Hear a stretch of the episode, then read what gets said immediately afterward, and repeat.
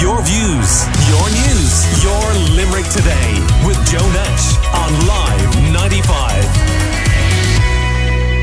Now, earlier this week on the show, we heard from Cian Prendeville of People Before Profit about derelict sites in Limerick. The total between 2016 and 2021, um, a net, uh, there's been a net reduction in the number of derelict properties in Limerick of 15, so three a year. Uh, um, now, the actual number could be higher than that, and then it's replaced. There's some properties that weren't derelict that are becoming derelict, um, but it, on, on balance, it, it, it worked out as 15 over five years. So that's like there has been some positives, but it's it's nowhere near the scale um, that it needs to be. And and the big part of the problem is that the the derelict levy is three percent a year, but properties prices and land prices are going up 10 or 20 percent a year. So therefore there's a financial incentive to just like pay the 3% and sit on the property uh, and whilst its value goes up and up. And that's why I think we need the state to be far more uh, uh, proactive on this. These levies should be far more punitive. If they should go up compounding up, uh, uh, um, and fundamentally, the state needs, I, I think, be willing to step in and bring these properties into public ownership. Say to uh, uh, these owners that it's, it's, you don't if you don't use it you lose it uh, and that vacant and derelict properties will be rapidly brought into public ownership and developed as, as public housing or community facilities. Cian Prendeville there. Well, Dan Murphy from Abbeyfeale in County Limerick, who's involved in business locally, joins me on the line now. Good morning to you, Dan. Good morning, Joe. How are you getting on? I'm good, thank you. Now, uh, you have noticed many derelict buildings and you're clearly not happy about it, Dan. Well, what I'm not happy with is uh, the double standards of the county council. The county council own a lot of properties. They've, they've acquired them here in Abbeyfeale, and they're doing nothing with them. They're constantly just put kicking the can down the road, and the properties are in a very, very bad state of repair. I mean, they're they're worse than the ones that they're that they're they're CPOing. And uh, what a lot of people don't realise is, if a financial institute has has a, has a lien or anything on a building, they're called they're the preferential creditor, and the 2009 Financial Act they can't get any money off them. The county council, even if they bring them to court and they, they get the fines and they get the levies, they can't get any money off them. The council uh, can't.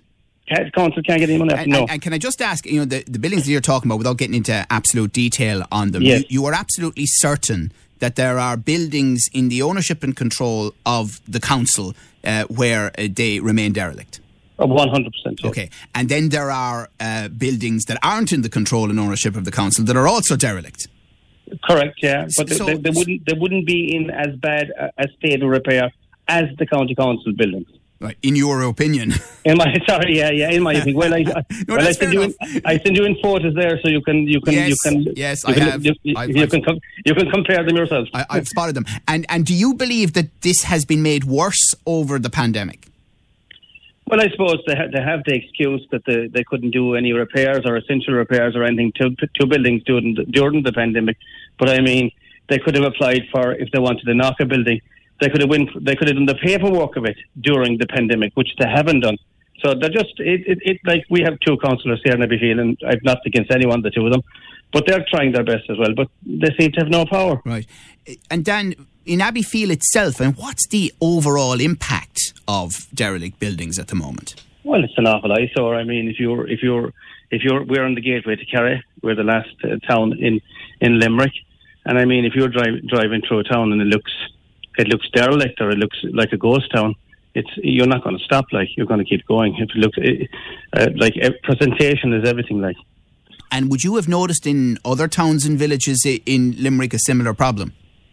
I don't think any town is as bad as Abbeyfeale, to tell you the truth. That's, but that's just my opinion. Again, I mean, on, uh, uh, on the entrance to Abbeyfeale, we have the convent, and it's in a very, very bad state of repairs. Going down a bit further, we have the old cinema. That's not very, very good. Then continuing down on the main street, we have the, the building that I send you in. That's that's owned by the county council. Two doors down from that, the county council owns that building again, and that's that's And, not. and by the way, I mean, again, just trying to understand this, uh, Dan, we're chatting to um, uh, Dan Murphy, who's involved in business in Abbeyfeale. Uh, would all of these buildings be officially designated as derelict, or again, is it just based on observation by you and others where it seems obvious? Well, well, a lot of the buildings, like I'm saying to you, there's a double standard. The county council are, have CPOs on a lot of the buildings in Abbeyfeale, but they're not doing anything with the buildings they have themselves. So the first thing you do is uh, in-house cleaning. You, you'd have your own prop, you'd have your own properties correct, and then go forward and say, look, bring this one up to standard, bring this one up to standard. You know what I mean? Like you, you should lead by example. Yeah. And, and do you believe in the balance between ensuring that business and life can continue, but also the preservation of certain buildings? Oh well, of course. I mean, if it's a historic building and stuff, of course, uh, you'd love to see it there. And I mean, personally, I'd love to see any building that is uh, of, of historic interest uh, brought back to the same condition as it was and stuff. But like I'm saying, it, it is the double standard of the county yeah. council. They're it, preaching one thing and they're practicing another thing. And uh, Dan, I mean, you own the Patriot Bar in Abbeyfeale. It's licensed but isn't trading at the moment. But you have an antique shop alongside it, don't you? Co- correct. Yeah. Correct. Yeah. Yeah. Um, so, do you feel overall then that 2022 could be a better year, and that we might see as things open up um, more happening in Abbeyfeale and elsewhere, and also that there could be movement by the council on these issues? Well, you see, there's a load, a load of. Uh, this is kind of separate from what we're speaking about, but there's a load of money going to the greenways and all that. They're spending hundreds and hundreds and hundreds of thousands, which again I've nothing against, but they're spending nothing in the towns. There's no money going to the, the to the.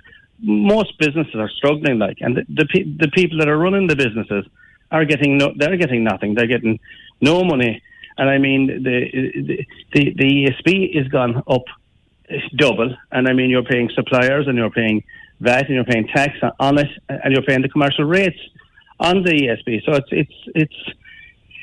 Then you have the insurance, and you have the rates on the buildings, and you it's it's very very hard to, to run businesses, and it's very hard to make money in businesses. So I mean, and all the money seems to be going out of the towns. They hmm. seem to it seems but to be going. Surely the, the lifting of restrictions is going to help. Well, there's people not stopping in the towns. I mean, in Abbeyfeale, my own wife was knocked down on the, the road there. We had a, we had a previous, we had a pub uh, a few numerous years back. The rendezvous, and she, like she was getting out the door of the car, and she was hit. Okay, she was hit I don't, want, I don't want to get too much. Into oh no, but I'm just saying, but, yeah. you you, but you need parking. You need parking, and what I'm saying is, you need parking. If you haven't parking, people can't. They can't. Like there's there's thousands, there's thousands of cars coming through Abbeyfeale yeah. per week, thousands and thousands. But there's there's none of them. They're not stopping. Um, I, I hope your wife's well now. Yes. Oh, she's yeah, perfect. Okay. She's fine. She was asked 15 years ago. All right. Well, listen, uh, Dan Murphy, thank you, um, and thanks for raising the matter. Uh, we have contacted uh, Limerick City and County Council. We've been told they will provide someone for the Limerick Today show over the next few days to outline the local authorities' plans on derelict mm. buildings, etc. So you can be sure we will be asking them about the situation in Abbeyfeale. Can, can, right? can I just ask you one question just before you go? Will you just put it to them? what is the what is the time scale when they acquire a property? What is the time scale on them to do something with it? I will. No problem. Is it four years, five years, two years, one year? Yeah. Thank you, sir. Make. Make, make, make, sure, make, sure, you stay tuned. All right. Thank you, you're a gentleman. Thank you. God thank bless. You, thank you. That's uh, businessman Dan Murphy in Abbey Fielder. Your views, your news, your Limerick today with Joe Nash on Live 95.